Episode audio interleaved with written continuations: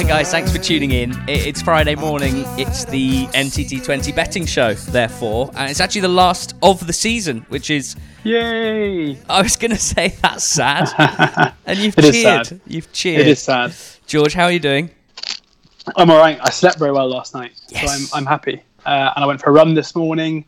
Got friends coming to uh, to have drinks this evening. It's just a lovely Friday, and the sun's shining. So, just really happy with everything. That's amazing. I don't think I've ever heard you be this positive. I don't think I've ever heard you be happy. Well, I mean, I think I'm lagging behind somewhat. I'm feeling a little bit uh, low on energy this morning, but I think partly that's because my my body, uh, as all good human bodies does, has evolved over the last few weeks to the new footballing normal, which in the EFL basically means like rest up in the morning because there's going to be games in the afternoon or the evening. Uh, I, I think it's the 25th of June, the last day we didn't have an EFL game, uh, and we're trying our best to watch them all. So, uh, yeah, tricky, tricky times. But looking forward to the final weekend. It's not the final round of fixtures though, uh, but it is a tricky slate, I'd say. So let's get our teeth into it. Before we start, uh, just a reminder that this podcast is for over 18s only. We'd ask that anyone who is listening and thinking about having a bet this weekend be gamble aware. Please understand the risks around gambling. If you don't and you'd like to learn more, head to begambleaware.org. Last week was not as not a classic, not as good as, as the the Jake Cooper weekend the weekend before. Um, Wigan didn't get up against Barnsley, basically the only game in ages where they haven't impressed, apart from that one at, at Brentford as well. Um, you did get Brentford up. Um, Forest, you also picked, couldn't hold on against Preston. Uh, I picked Luton double chance as my nap, and they won at Huddersfield, so that was really good. Although Harry Cornick did not score first, and Murray Wallace didn't even start, so that 71 pick, 70 to 1 pick rather, was sort of. Um, didn't even get going. Jason Pearce, uh, I did pick as well, first goal scorer, and he had two half decent headed chances. So don't be surprised if you hear his name later on on this podcast. George, uh, who are you picking as your nap in this championship docket? Hi, Ali. Um, my nap in the docket. I really don't like it. I think I think maybe docket should end with this podcast Oh. if that's okay. What? End with this season. I mean, you made slate like a quite a cool thing, and now docket sounds just yeah. I don't Just like trying it. to mix it Um, up, mate. It's always we talk a lot constantly. We we are broadcasting a lot at the moment, and it's good to have different words for things. Otherwise, you just say the same words over and over again, and that's that can't be good broadcasting. That you've got We to look. we for, both- we you've got to look for extra phrasing. so much. We both say fascinating, amazing, you know, so why can't slate be one of those words?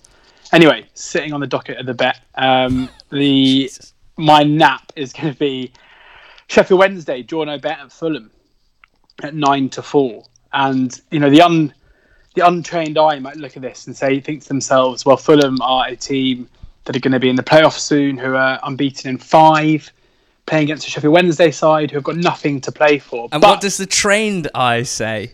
the trained eye Sensei. say go, go and listen maybe to the going up going down podcast yesterday and not often will talking about you know the administra- administrative side of the EFL maybe garner some value in the betting markets but Matt Slater yesterday from the Athletic came on on going going down and told us that even though we are anticipating the end of the championship season next Wednesday, we are anticipating relegation for three teams to be confirmed next Wednesday.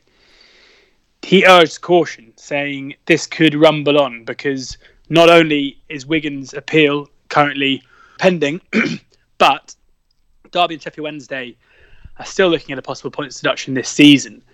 And from what he said, the Sheffield Wednesday points deduction doesn't sound unlikely at all. Like you know, he was saying there are certain, um, you know, owners, owners and boardroom level people at clubs who are looking at the Sheffield Wednesday scenario, basically saying that a, a, a point deduction has to happen and a hefty one at that. So, looking at the championship table, you know, the points deduction itself could be the same as uh, Birmingham last season. It could be nine, it could be twelve, it could be as much as I think as twenty-one.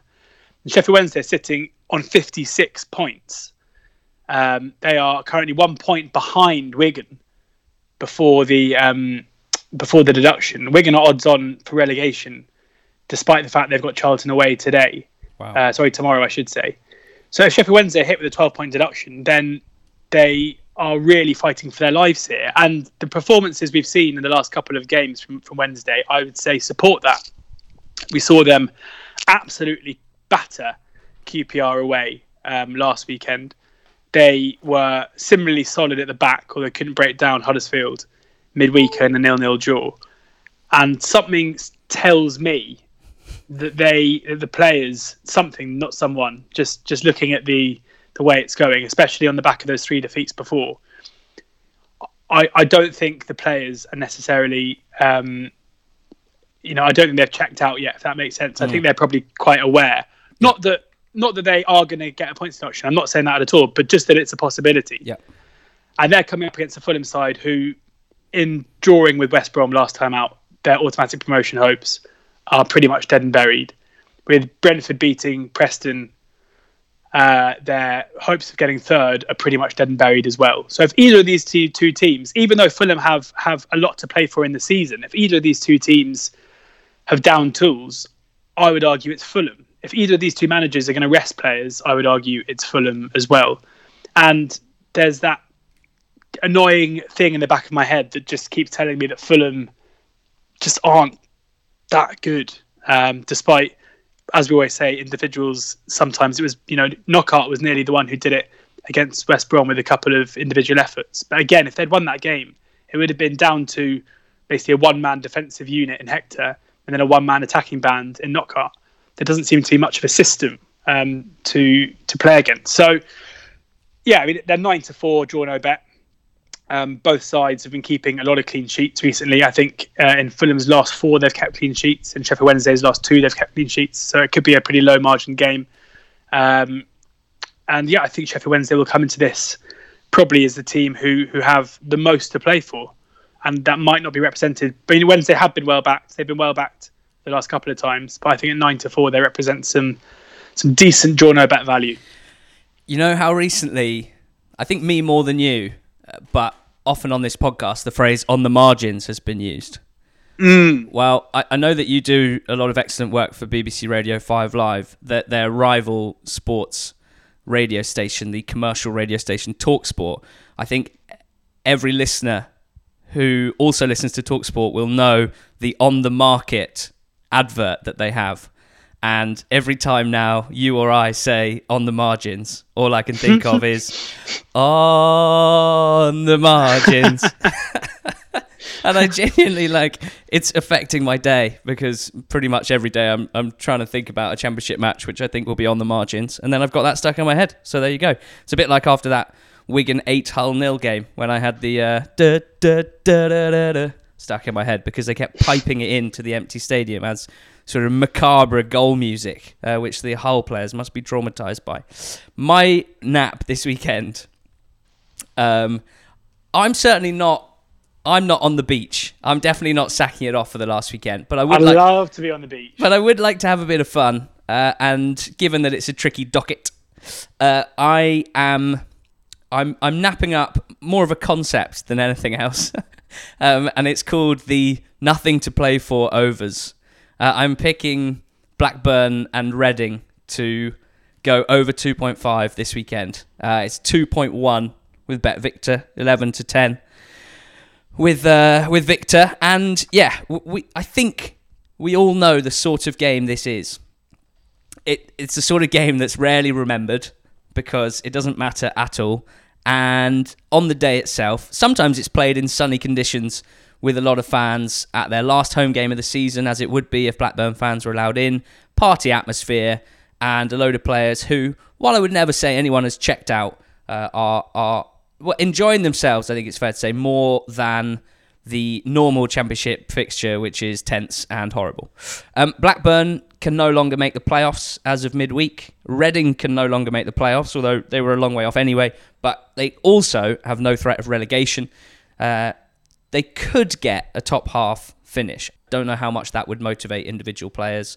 Uh, or even a squad. I don't even know if that's the sort of thing you could have bonuses written into your contracts for. But I'm basically saying that there's no tension and no pressure on this game. And I think that this lends itself to a looser football match, a game with fewer tight margins, uh, and basically I want to bet. On the margin. I just want to bet on the, uh, as I say, on the concept, on the circumstances of the, the nothing to play for overs, and it'd be a, a fun way to finish the season if we could win a nap uh, with a, a goals galore Blackburn Reading. I, the only thing I'm really worried about, I watched Reading Charlton last weekend, and the Royals, Mark Bowen's Royals, went 1 0 up very early on thanks to a penalty. And they had a couple of like counter opportunities in the first half as Charlton came onto them, and then the second half they just sat on the game. They just put everyone in the box, didn't send anyone forward. It was.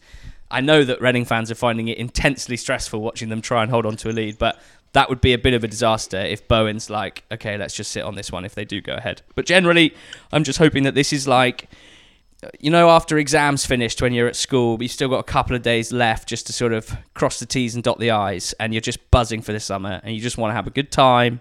Uh, you want to avoid injury and just get yourself there, uh, and you don't really worry too much about the outcome. So that's. What... I love the idea of you walking around school just trying, just trying to avoid injury. Just, just actually everywhere you're walking, stay away from people, stay away from the walls, no tripping. No one wants Amazing. to head into the summer with a with a metatarsal or a twisted ankle or you know something like that. Um, so there you go, over two point five in Blackburn Reading. That's my nap this weekend. It might not seem serious because so, I've chuckled I'm, a lot while I talked you through it, but I'm very serious about it. But I um so basically for the midweek games, I had a similar theory where I looked at the matches and I saw there were quite a few uh, either dead rubbers or games between sides who had a lot to play for, nothing to play for. So I bought goals on the spreads for the whole weekend, for the whole midweek. Mm-hmm. How and, did that go? And well, I mean, I thought in the se- given the second game was, was eight 0 I thought I was looking pretty good, and and I, and I lost money. Oh, so, no. um, yeah, a word of. I mean, that was it was unbelievably frustrating Tuesday afternoon, where we're going to just put eight past um, past Hull. There were like seven, six or seven goals in the first half of the of the of the later games and then there, there was one goal in the second half of the right. four late games. So the, basically, was, the opposition to my pick is that it might just peter out because no one cares. Well, I don't know. It was it was one of those things where I had notifications on my phone for all four games, and I kept like having to check they were on because I was like, "This is just this, this is rubbish." Live scores down, guys. Live scores down. Yeah, Hate to yeah. say it. Um, okay, well, talk me through your next pick, please. Um, my next pick Charlton, a, a, certain Charlton assistant manager, if, he's um, if he's listening, will be delighted to hear, is is Wigan at Charlton. Um, very sorry to to do this. Um, Who are you sorry to? Wigan fans or Charlton fans? Uh, Charlton, no, just Charlton staff only. I don't okay. care about Charlton fans. Um, Charlton, I f- have a lot of sympathy for because I think they've deserved a lot more than the one point they've got from their last two games. Um, and they have been you know, really impressive since the break. However, they have lost three of their last four, and they're coming up against the Wigan side, who, you know, we've mostly spoken about how everything went their way on Tuesday, and, and I'm not, you know, that eight 0 win cannot in your head when you're thinking about a team's form cannot go down in your head as an eight 0 win. It was a dominant victory. You know, it was probably a two or a three 0 on, on a normal day. Um, and that's the way to think about it. However, in the in the grander scheme of things, they've kept 10 clean sheets in their last 11. I mean, that is just different level form. They have also, given they've turned around their form since the Brentford defeat, they are second in the table for 2020 behind Brentford. So you've got kind of 17, 18 odd games there where they have been the second most successful team in the league.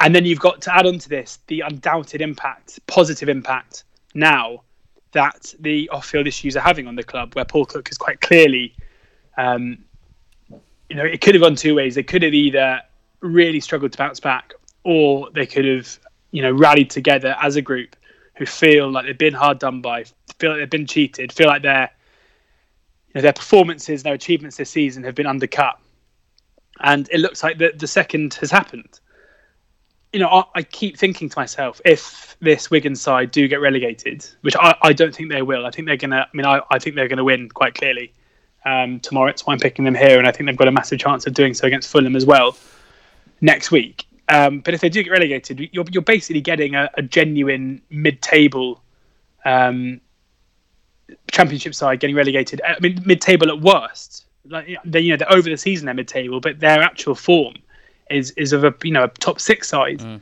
getting relegated. I mean, it's I don't want to digress too much, but if you take, and I'm not saying this in any way bitterly, because those who listen to the, you know, the, the aftermath show, but it's quite amazing. It, you know, if you look at Wycombe's results in League One in 2020 and Wycombe's results in the Championship in 2020, and think that they're going to be changing places, something just seems pretty extraordinary about that. Um, and you have to feel sorry for them. So, I mean, yeah, I, th- I think that it's going to be really tough for Charlton to um, to break them down, as every team except for Brentford has, found so far, and Charlton have found it difficult breaking down other sides as well. You mentioned Mark Bowen's Reading; they, they couldn't score there, although they had their chances to. Only one at, Birmingham who've been conceding goals for fun as well. So, I mean, they, have been well backed. They were about, I think, about six to four um, straight after the eight 0 They're now eleven to ten best price. Um, but I still think that's a, a, bit of value there, and, and they're still being a little bit underestimated given how good they've been. You know, I like first goal scorer picks more than anything else in the punting world. In the world, I thought. So annoyingly, this fixture's chucked up two of my current favourites. Uh, so I'm going to have a small dart on on a couple here. Uh, one of them would be very good for your selection, Jamal Lowe. Uh, I think that if you look certainly at the underlying numbers, even if you look at shot volume, which isn't always the right way of doing things, but just in terms of who's actually taking Wigan's shots, uh, then certainly since the return of football, uh, Jamal Lowe has actually been one of the most consistent goal threats in the championship. Uh, he's eight to one to score first here because of Big Kieffer playing up top in the four-two-three-one. Uh, he he obviously gets priced up shorter than Jamal, but I think that Lowe is actually the more consistent goal threat. Uh, so I'm picking Jamal Lowe first goal scorer eight to one. On the flip side, and just because I picked him last week, he had two pretty good headed chances, Jason Pearce, in that game uh, that I watched. The Charlton, who was it? You've just mentioned it. Charlton lost 1 0 to Reading. That's it. Ding. Pearce had two, you know, two quite good headed chances there. So that only gives me more enthusiasm that everything I said last week about, you know, a, a huge proportion of Charlton's goal scoring opportunities coming from set pieces. And in my opinion, Pearce being the biggest threat uh, that 40 to 1 is a good price that I'm going to keep hammering. Um, well, I say keep hammering. There's only two games left of the season, but hopefully might get a little bit of, you know, s- similar vibe to Jake Cooper out of it. Um, so I'm going to have half a half a point on Jason Pearce uh, and Jamal Lowe uh, is 8 to 1, Pearce 40 to 1. So that's my Charlton Wigan. I think we I think we're both are we both picking Cardiff next? Are you picking Cardiff or am I picking Cardiff? I mean, I'm definitely oh. picking Cardiff, but are you also picking Cardiff? I'm not picking Cardiff. Okay, well tell me who you are picking. I'm picking Millwall. Oh, nice. This is going to be one of those quick ones. They're 11 to 10. They are very good at, well, they're very solid defensively at the moment. Rowett has sorted them out from the from some not great form after the break. Uh, they are the side I think most likely to break into the top six if Cardiff slip up. Um, they're playing against a QPR side who've been pretty woeful. Uh, they managed to nick a point against Luton last time, but there wasn't much of an improvement they are certainly a side who I think have have, have clocked off, mm.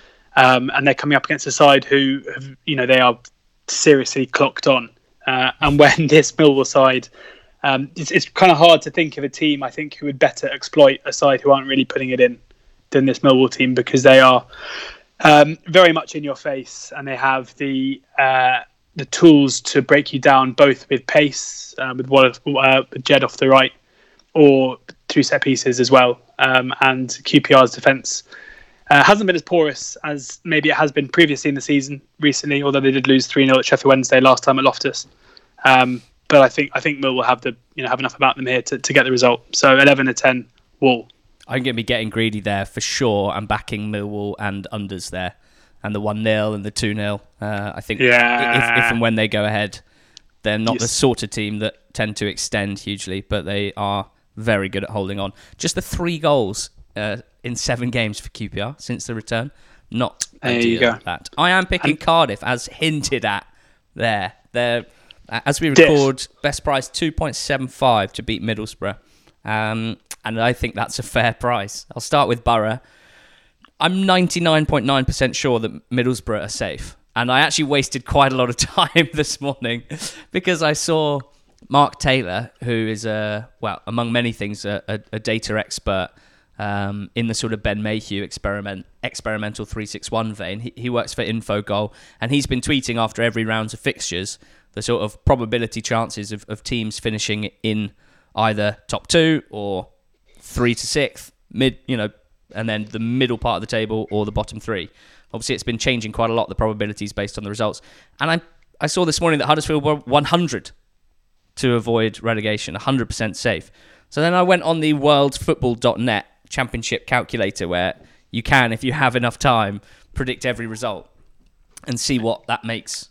Well, see what happens to the table. And Yeah. I mean, I don't think it's definitely not 100% that Middlesbrough are safe. Uh, there are there is a selection of results, unbelievably improbable results um, that, that could see them go down. They basically would need most likely Wigan to lose their games, and whoever wins out of Luton and Hull this weekend would need to win again on final day. So Luton are playing um, Leeds and Hull are playing Cardiff. Uh, and they'd need Huddersfield, who are three or two points below them, to get above them, and Birmingham as well, who are below them on goal difference. It's it's so unlikely. Middlesbrough are ninety nine point nine percent safe. I just wanted to illustrate the point that I'd wasted like half an hour of my time this morning um, trying to work that out. They, they've um, Thank, thank you very much. They've done enough under Warnock. I think that's that's the first thing to say. Three wins and three defeats in six games, nine points in six. That's a good enough record to get them away from the situation he walked into, where they had just been humped three 0 by some swans, some angry swans, and um, and they were in the relegation zone. So first of all, well done because they panicked, and I understand why they panicked, and the change was the right thing to do. You have to say that now. I don't know if Warnock will be there next season. I don't actually think they've been that good under him, and you don't need to be that good to to just lift yourself away from the relegation places. Uh, but I've watched quite a few of their games, and maybe this is the Warnock way. Maybe I'm just being a bit stupid here, but the games that they've won have been very tight, and they've had a couple of those defeats where they've been really, really poor.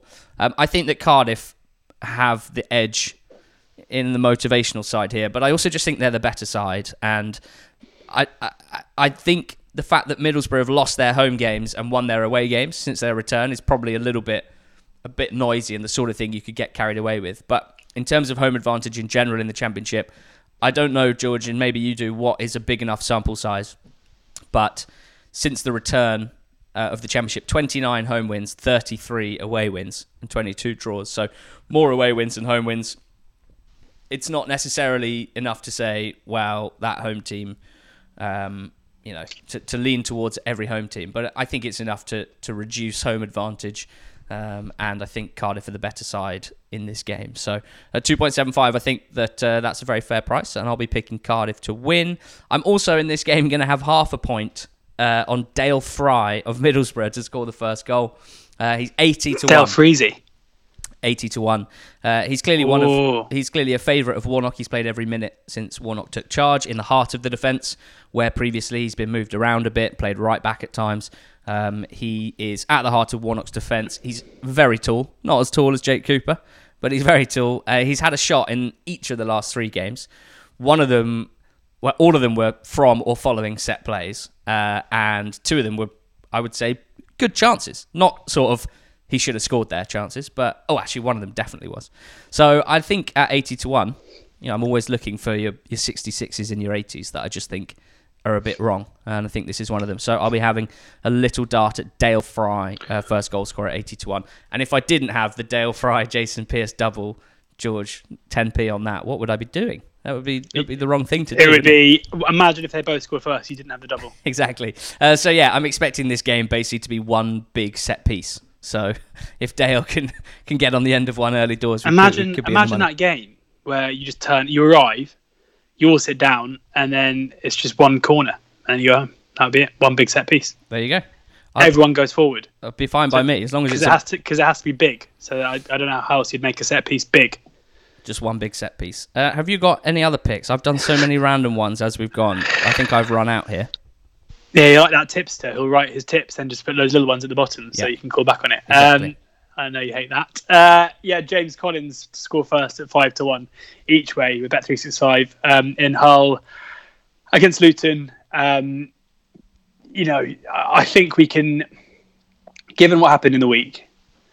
Now, I fancy Luton to win this anyway. No surprises there. But given what happened in the week, if Luton were to go ahead early, I don't think we can really blame Hull if, if it goes a bit out of control again. Um, and for games like that where you fancy the you fancy one team to win, you think it could get you know. I mean, would the other thing, that- the, the other thing is, if Hull go ahead early, you wouldn't, to the same extent as if Luton go ahead early, think that's that. Then. No, they'll just uh, definitely not, definitely not. yeah. Um, yeah, so I, and I, I, you know, you get as many goals as you want with three six five, and I just think that there's a chance it could it could go um, it could spiral, let's say, and if it did spiral, um, I think Collins would certainly find his way onto the score sheet. He'll be on pens as Um, well. He's on pens, and, and he's the most likely scorer anyway for Luton. So, um, yeah, not particularly. It's not rocket science, but you get a profit if he scores, and you get a lot of profit if he if he um, if he scores first. So James Collins five to one FGS Okay. each way, five to one. for the last time uh, in the extended 2019-2020 season, let's recap our bets for the final betting show. Uh, my nap is the nothing to play for overs experiment. Blackburn Reading over 2.5, uh, 11 to 10 with Bet Victor. I'm also picking Cardiff to beat Middlesbrough 2.75. In that game, a small dart uh, at- on Dael Fry, first goal scorer at 80 to 1. And in the Charlton Wigan game, which you've also talked about, I'm backing Jamal Lowe, first goal scorer at 8 to 1, and smaller stakes on Jason Pearce at 40 to 1. Those are my picks this week. What about your good self? I am picking my nap is Sheffield Wednesday. Do you want to bet Fulham uh, backing Wigan to beat so many so many away wins again, isn't it? Uh, Wigan to beat Charlton. Um, my third one is Millwall to beat QPR, and then my bonus is James Collins first goal scorer each way, five to one. Luton at Hull. Well, I'm excited by how excited you were about the weekend beginning. So you get yourself away, enjoy your Friday in the sun with friends. I'll be in a dark room watching EFL football, no doubt.